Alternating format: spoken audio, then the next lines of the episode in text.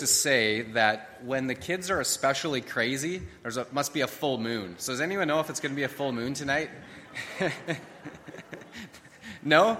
Okay, well, I'm not sure. I think it would line up today. Maybe I'm just talking about my kids, but it's great to be here this morning, and uh, it's great to be able to again have the opportunity to dive into God's Word together as we continue in our series on Joshua, the way in. And today we'll be focusing on Joshua chapter 5. Would you bow with me and let's pray together? Heavenly Father, we thank you so much for this opportunity to dive into your Word, to continue to study this amazing story from the book of Joshua of how you not only led the people out of Egypt not only delivered them from captivity, but you directed them on the way into the promised land, that there was a way into the abundant life in the promised land that you had given to Abraham in the covenant so many years before, and that you provided the way. And so I pray, Father, that as we look at these verses, as we hear from your word, I pray that you would speak through them to each one of us by the power of your Holy Spirit. Speak through me, your servant, I pray. In Jesus' name, amen. Now, this past week, on June the 6th, 2019, it marked the 75th anniversary of the Allied forces' invasion of mainland Europe, best known simply as D Day. On that day of June the 6th, 1944, the fate of Europe, and indeed the free world, hung in the balance. Would the Allied forces be able to gain a foothold on Hitler's Nazi occupied France? Or would they be cut down and thrown back into the sea as the Canadians had had happen to them in Dieppe in 1942? So much was hanging in the balance.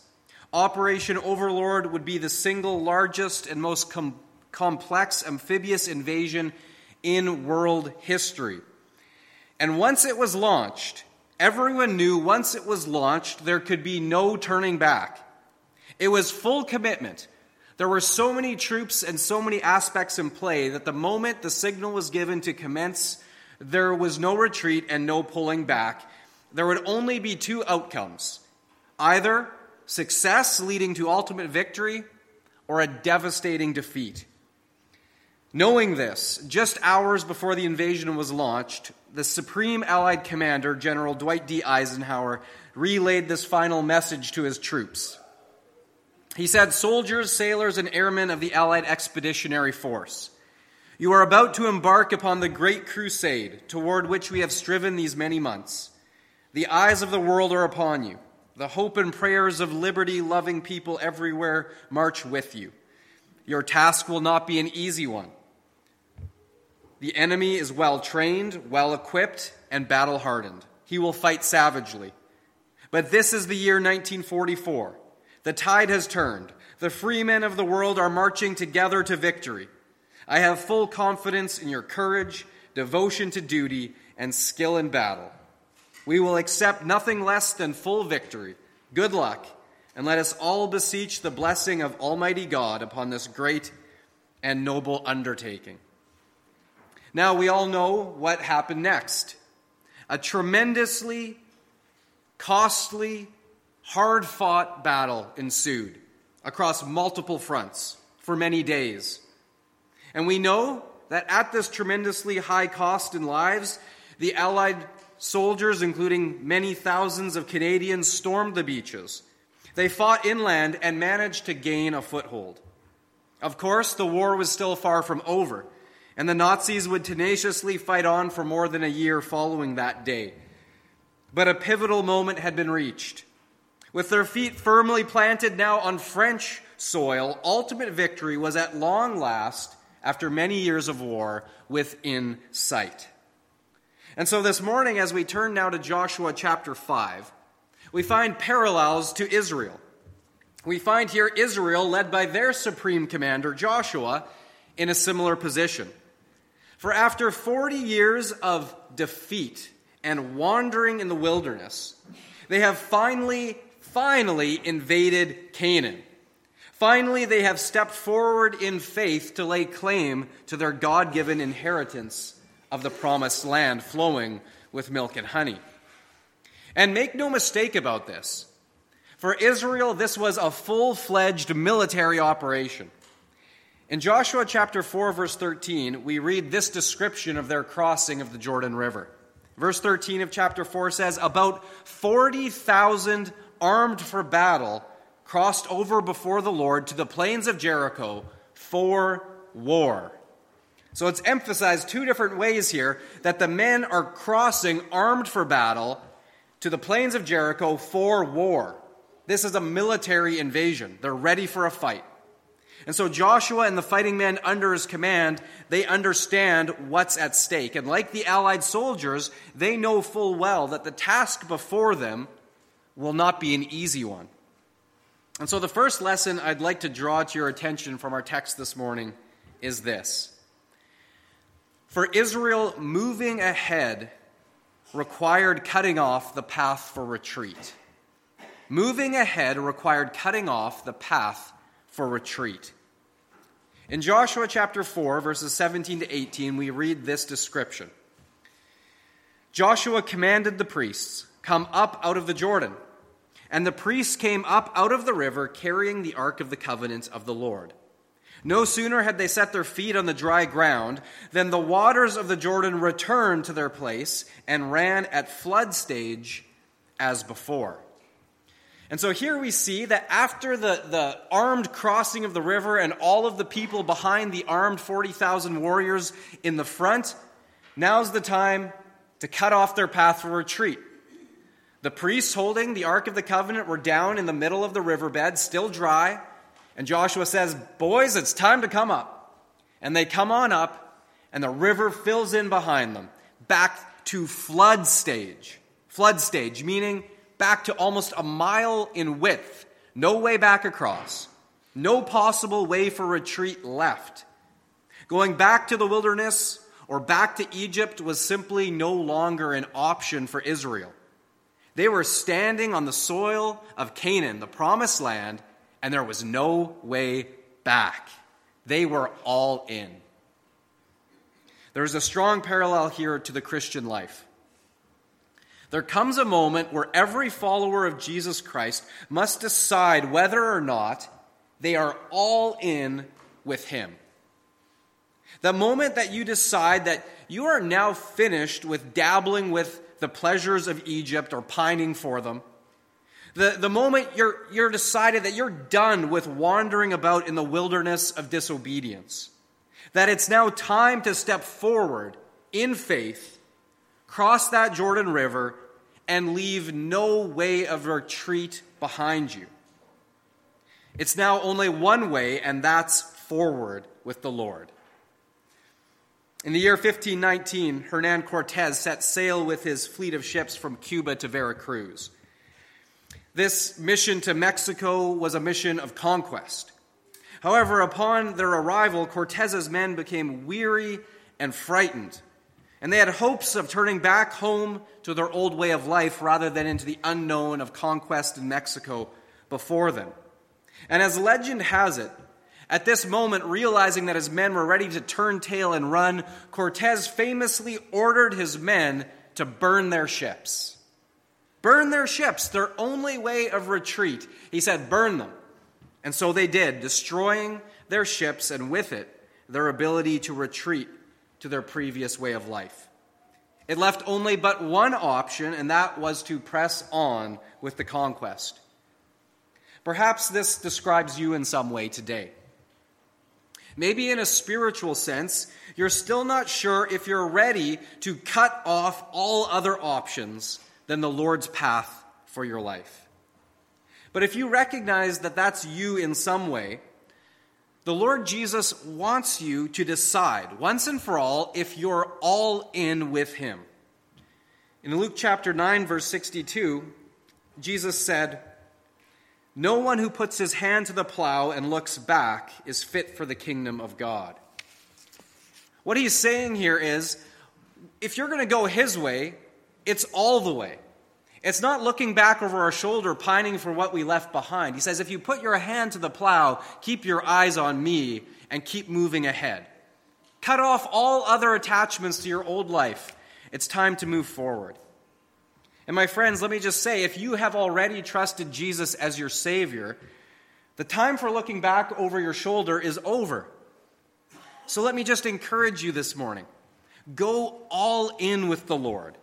Leave no way of retreat behind you. Burn the ships. Let the Jordan River roll in back behind you. Don't worry about how you're going to get back across because with the Lord, there will be no need for it because He has a path forward to victory for you. And so we must move forward following the Lord Jesus in faith. For my friends, He is the only path to victory. The second lesson I'd like to draw to your attention this morning from this text is this. Moving forward with the Lord, we must then fight the battles the Lord's way, not our own. We must fight the Lord's way, not our own. We turn now to Joshua chapter 5 and verse 1. We read the introductory description of their time there on the plains before Jericho. Verse 1 says Now, when all the Amorite kings west of the Jordan and all the Canaanite kings along the coast heard how the Lord had dried up the Jordan before the Israelites until they had crossed over, their hearts melted in fear, and they no longer had the courage to face the Israelites. So, in other words, Israel's D Day was such a smashing success that all of the Canaanites were shaking in their sandals. They are all but ready to just hoist the white flags and surrender. They are so terrified of this God who goes before the Israelites. Now, at this point, hearing this, any human general would think one thing, and that is now is the time to seize the initiative. We must immediately press forward the attack on a demoralized enemy who's ready to surrender. In fact, I'm quite confident that Israel's 40,000 armed warriors were only thinking one thing that day, and that was attack. Attack. Now is the time. But is that what the Lord was thinking? Well, let's read on. Verse 1 gives us this great introduction to it. Verse 2, we read this At that time, the Lord said to Joshua, Make flint knives and circumcise the Israelites again. What? Wait, did I hear you right, Lord? I, I, can only imagine what was going through Joshua's mind at this moment. He probably thought something like, Hold on a second, Lord. I, I get the part about the knives. We need those for battle, possibly. But the second part, did I hear you correctly? I mean, Lord, think about it. We're in hostile territory here. We have a heavily armed fortress of Jericho directly in front of us.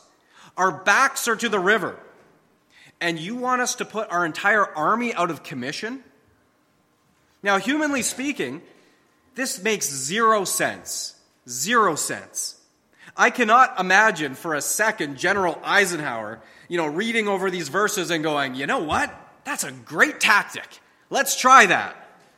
No, he, he wouldn't. You don't deliberately injure your team the day before the championship game. You don't invade hostile territory and then intentionally make yourself vulnerable to counterattack. But whatever his internal misgivings may have been, it's clear that Joshua has already been persuaded, he already is convinced, he already believes 100% that no matter what, God's way is the only way. God's way is the best way. And even if it didn't make any sense to him, Joshua was going to obey what God told him to do. And verse 3 tells us without a word of protest, Joshua goes ahead and does exactly what God had instructed him to do. As has been said, faith is to trust God even when it doesn't make sense. Isaiah 55, 8 and 9 says this for my thoughts are not your thoughts, neither are your ways my ways, declares the Lord.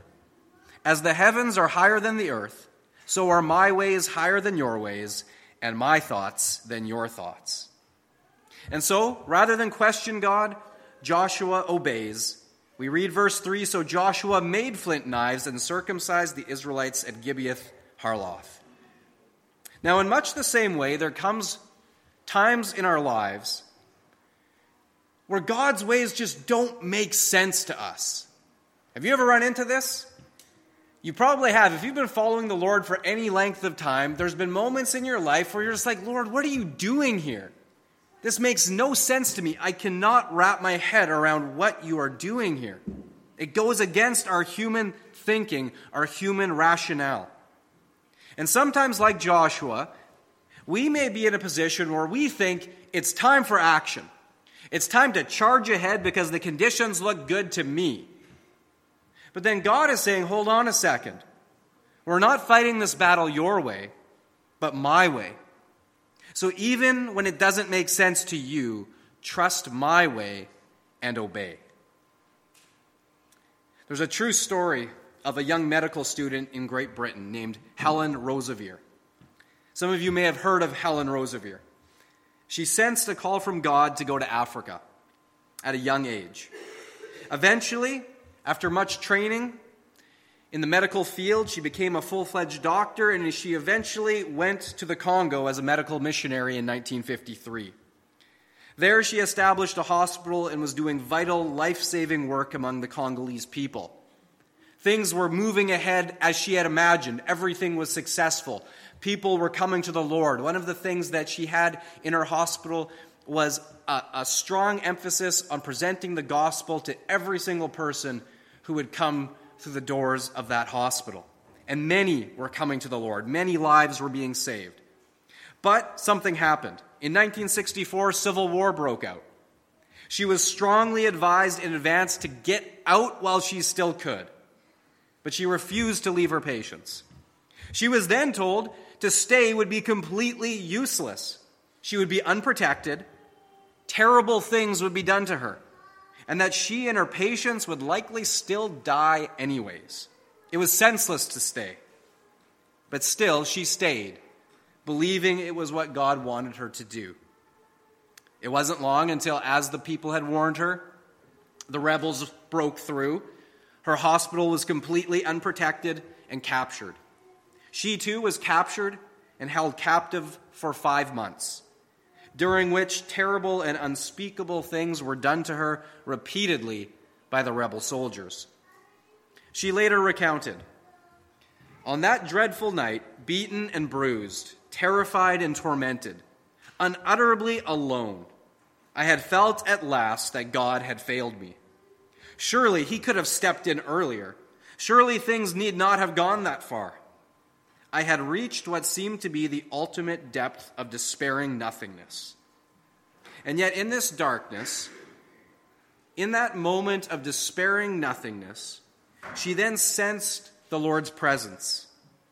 And Helen later said, through that brutal, heartbreaking experience, God met with me. With outstretched arms of love, He met with me.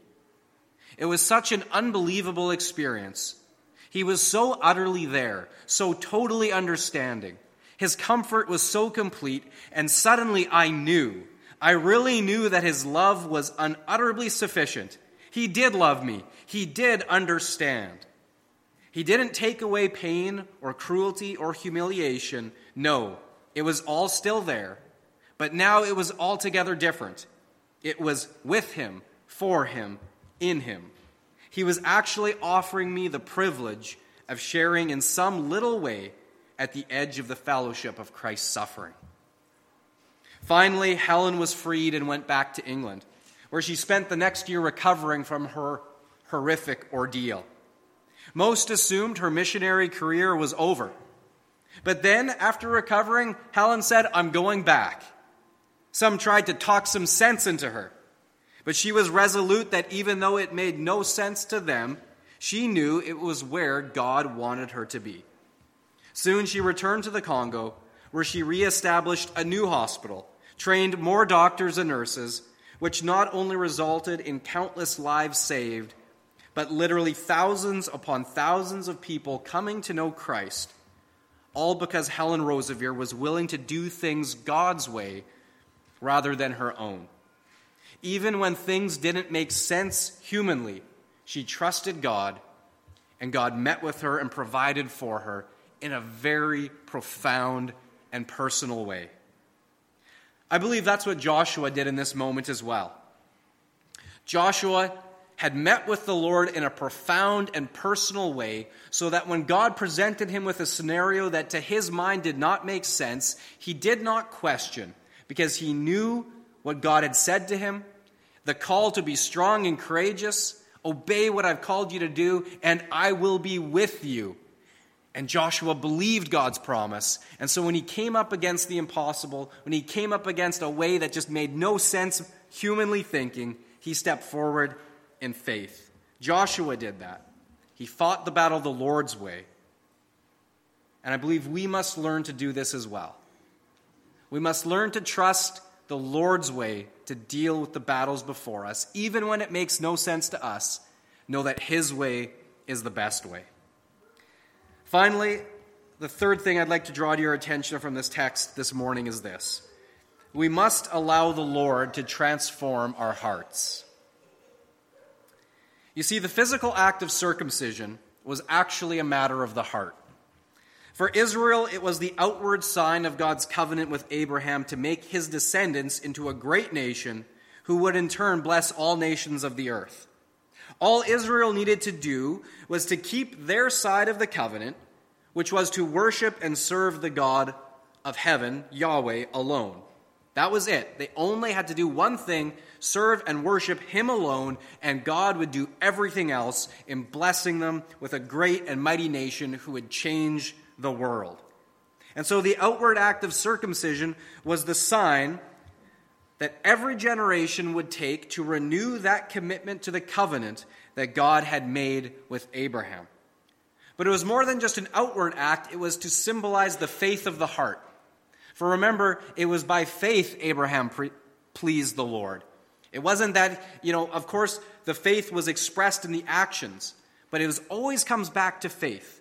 And so even the external sign of circumcision was still a matter of the heart.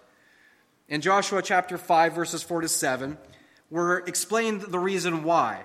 That during their years of wilderness wandering, Israel had not practiced circumcision. And so before taking the promised land, they needed to recommit themselves to God's covenant.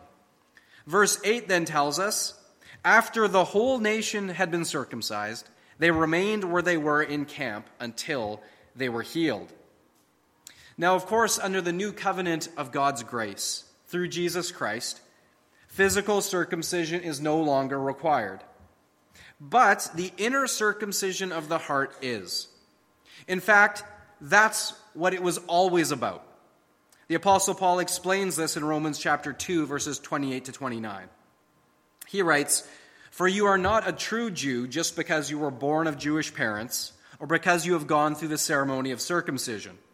No, a true Jew is one whose heart is right with God. And true circumcision is not merely obeying the letter of the law, rather, it is a change of heart produced by the Spirit. So you see, God didn't just want Israel's outer acts of obedience to the law.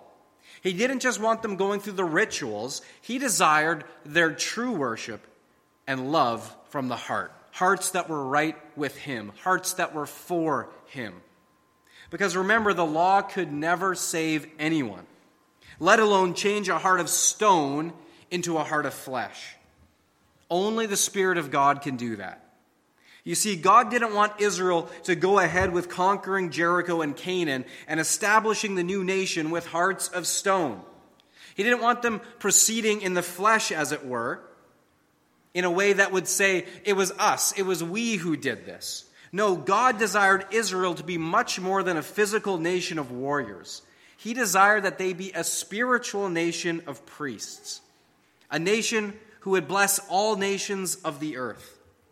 For Israel, that process required pain and making themselves vulnerable before their enemies, trusting wholly in God to protect them while they recovered. Humanly speaking, again, it made no sense to be in a position where if Jericho broke out against them and attacked, physically speaking, they were not in any condition to fight until they were healed. It required an act of complete trust in God to be their protector during this time. Spiritually, it's the same for us. Many times, God allows us to experience pain and vulnerability in order to work on our hearts, to transform us more into the image of Christ and prepare us for what is yet ahead. As Helen Roseveare said later in her life, God never uses a person greatly until he has wounded him deeply. The privilege he offers you is greater than the price you have to pay. The privilege is greater than the price. For Israel, the temporary pain of circumcision was far surpassed by the privilege of being God's chosen people and a holy nation set apart for Him.